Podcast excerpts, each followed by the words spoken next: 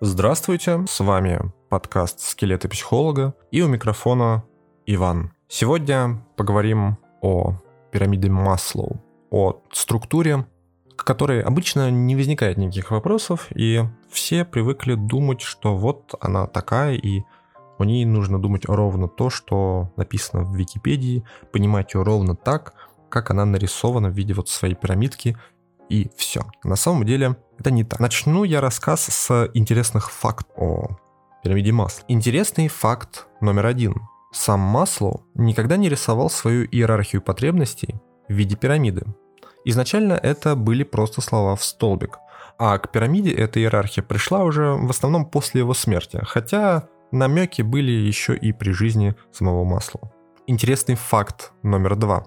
В психологической и социологической среде принято относиться к пирамиде как к структуре, которая, в принципе, отражает данность, отражает существующую реальность.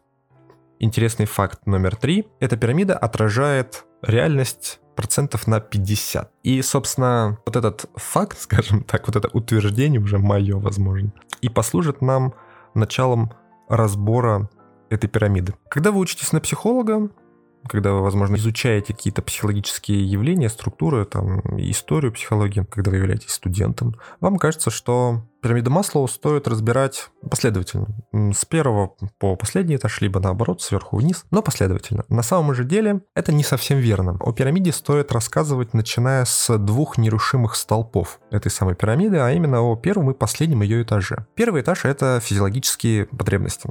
Этот этаж так называется. О чем он говорит? Собственно, вся пирамида Маслоу на самом деле нам утверждает одну вещь, что человек не может перейти к испытыванию и удовлетворению вышестоящих потребностей, пока не удовлетворит нижестоящие. То есть, иначе говоря, пока вы не удовлетворите физиологические потребности, вы не сможете особо даже испытывать э, какие-то другие потребности в принципе. И, в общем-то, именно вот физиологическая основа, она абсолютно верная. А каким образом? Ярким примером тут будет, наверное, состояние, которое испытывал каждый так или иначе в своей жизни. Это состояние, когда вы очень сильно хотите в туалет вот нужно вам. Поначалу вас это не сильно беспокоит, ну, вроде бы хотите, вроде бы нет. Потом вы начинаете активно искать кабинку, потом очень сильно активно начинаете ее искать. Потом вам кажется, что в принципе кабинка это все находящееся вокруг пространства, абсолютно все равно, где вы это сделаете. Можно в кусты забежать, можно за ближайший дом все равно. И вершина, а точнее дно э, физиологическое, до которого можно опуститься, до которого наше сознание нас опускает, это то, что вы готовы совершить все, что вам нужно, прямо здесь, в центре Красной площади, где вы, собственно, и находитесь. Вам абсолютно все равно, что тут камеры, охрана и так далее. Вам абсолютно все равно на последствия. Вам главное вот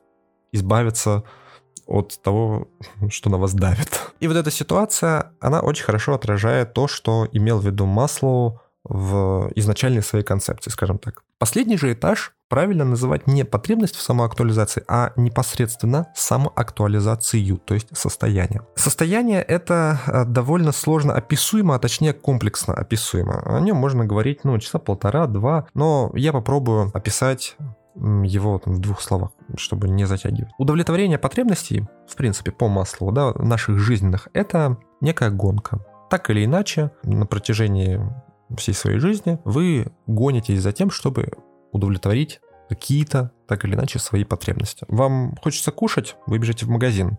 Вам очень сильно хочется кушать, вы очень-очень быстро бежите в магазин. Вам нужна крыша над головой, ну, то есть, условно, квартира. Ну, вы зарабатываете деньги для того, чтобы заиметь собственное жилье. Вам нужна какая-то общность людей, вам нужно стать частью какого-то общества, ну, вы ищете это общество, да, вы ходите на какие-то тусовки, на какие-то сходки определенных личностей, то есть вступаете в какую-то соцгруппу, так или иначе просто общаетесь с людьми и так далее.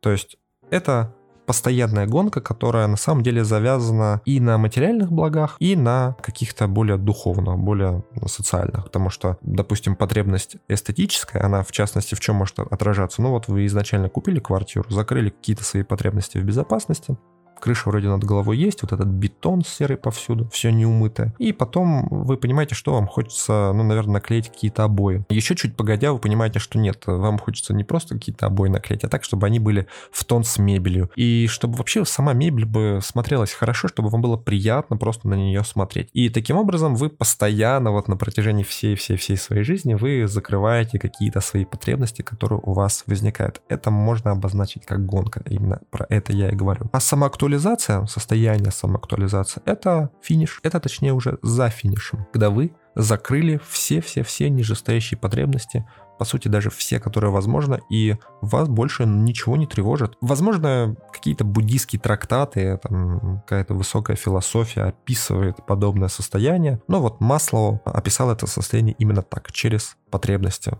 отчасти физиологический, отчасти социальный, и назвал это состоянием самоактуализации. То есть самоактуализирующийся человек — это тот, кто закрыл все-все-все потребности, все. То есть ему больше не нужно ни зачем гнаться. Он может посвящать время тому, чему хочет абсолютно не думая о том, что ему нужно что-то прямо сейчас, через неделю, о том, что у него не хватает денег, допустим, на то, чтобы там в случае чего полечить зубы и так далее. То есть от каких-то совсем бытовых моментов до более эстетических будем говорить терминами масла. Вот это и есть состояние самоактуализации. И сам Маслоу, и его последователи, даже современная психология, говорит о том, что вот такой самоактуализации достигают далеко не все. В принципе, вы сами по описанию могли это сейчас понять. Это правда. Некоторые считают, что на планете Земля самоактуализация достигают единицы. Хотя на самом деле это неправда. Самоактуализация достигает ну, относительно много людей в масштабах планеты, да, то есть сотни тысяч, миллионы, возможно. Но это все-таки небольшая часть населения. Да, это это такой сложный тернистый путь, который требует много действий и событий. Собственно, остановимся на этом в определении самоактуализации. Очень надеюсь, что я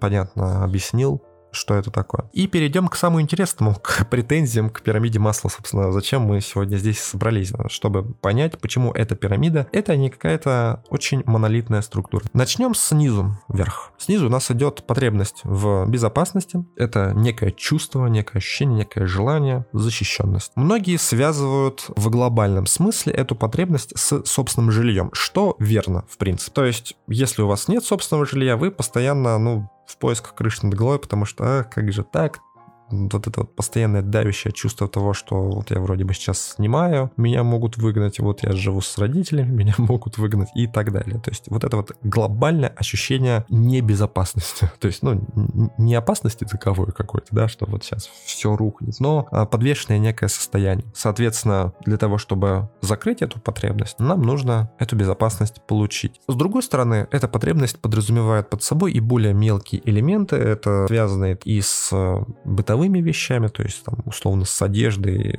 в чем-то даже с доступностью еды и так далее, и, а также с такими вещами, как спокойствие на улицах, то есть насколько вы спокойно можете гулять ночью, насколько вы не трясетесь за свою жизнь каждую минуту, нет ли вокруг войны и так далее. И переходим тогда уже к следующему этажику, это потребность в принадлежности и любви. Это смешанный этажик, а, собственно, в этом и первая претензия и заключается, почему этаж смешивает в себе такие понятия. Под принадлежностью правильно будет понимать, конечно же, принадлежность какой-то общности.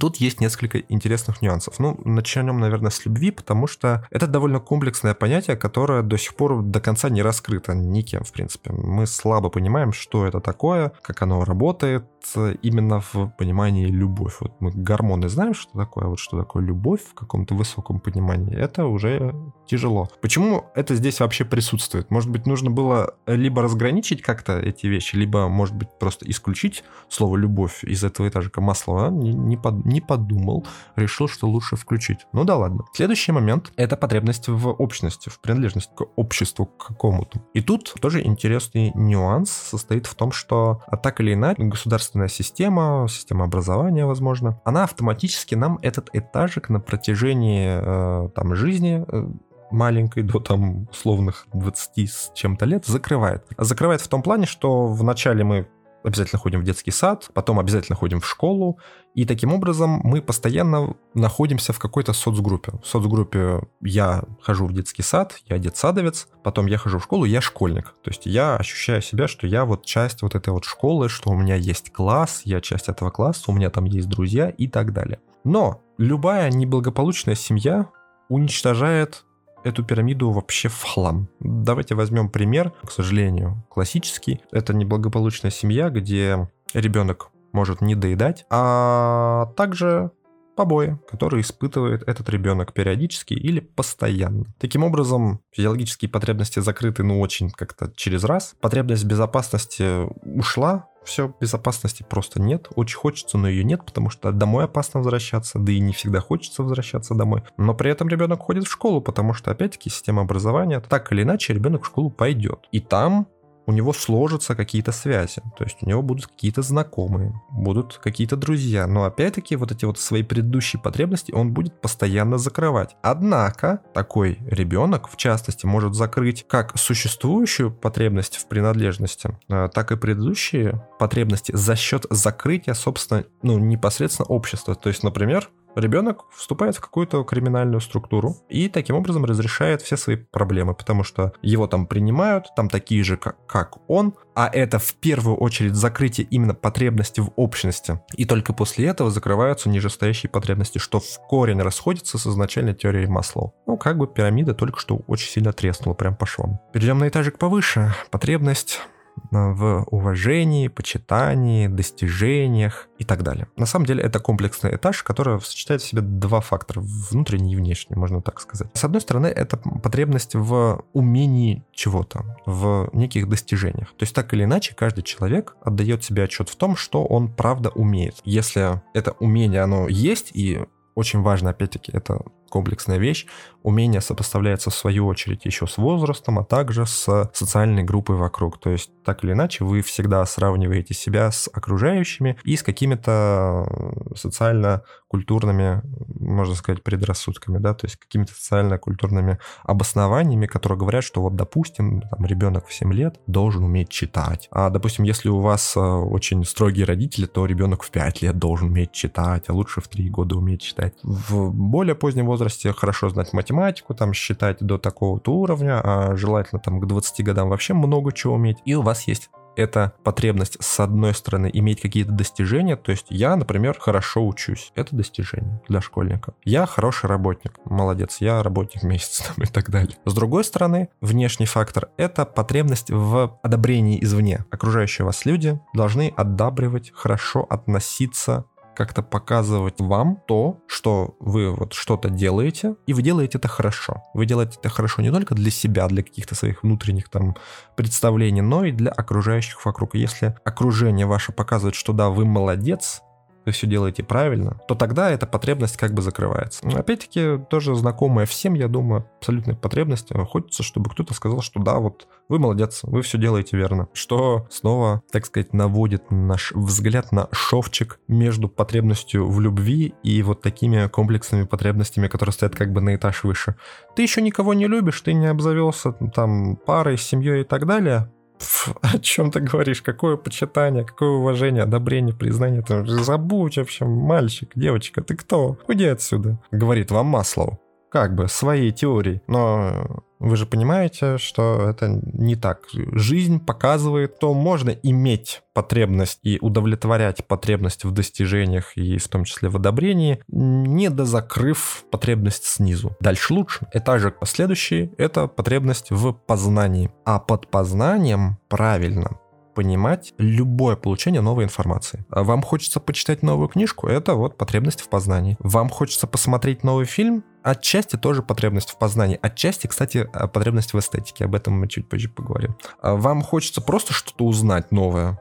Ну, вот она как бы классическая потребность. Вам хочется чему-то научиться сходить на, не дай господи, какой-то курс, я не знаю уже, любой пример того, что вот вы хотите узнать что-то новое, то, с чем вы не сталкивались. Это и есть проявление вашей потребности, которую вы можете закрыть. Но масло говорит, не-не-не, нет никакой новой литературы, о чем ты забудь, пока у тебя нет достижения, одобрения извне и еще собственного имущества.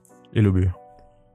Следующее, предпоследний этажик, для нас последний, потому что самоактуализация, понятно про что речь, это эстетические потребности. И под эстетикой, ну самое банальное, мы имеем в виду наслаждение чем-то, то есть поход в картинную галерею. Опять-таки, кстати, просмотр фильма это тоже отчасти уже относится к эстетическим потребностям. Это потребность в том, чтобы у вас в доме, ну, там, в вашей квартире, в вашем доме, была не просто мебель, а красивая мебель. Чтобы у вас не просто грунт лежал там перед домом, да, чтобы все-таки была зеленая трава, чтобы в городе была какая-то инфраструктура, все это отчасти, в общем-то, эстетические потребности. Но Масло говорит, что нет, не-не-не, никаких эстетических потребностей, пока не закроете вот все, что ниже.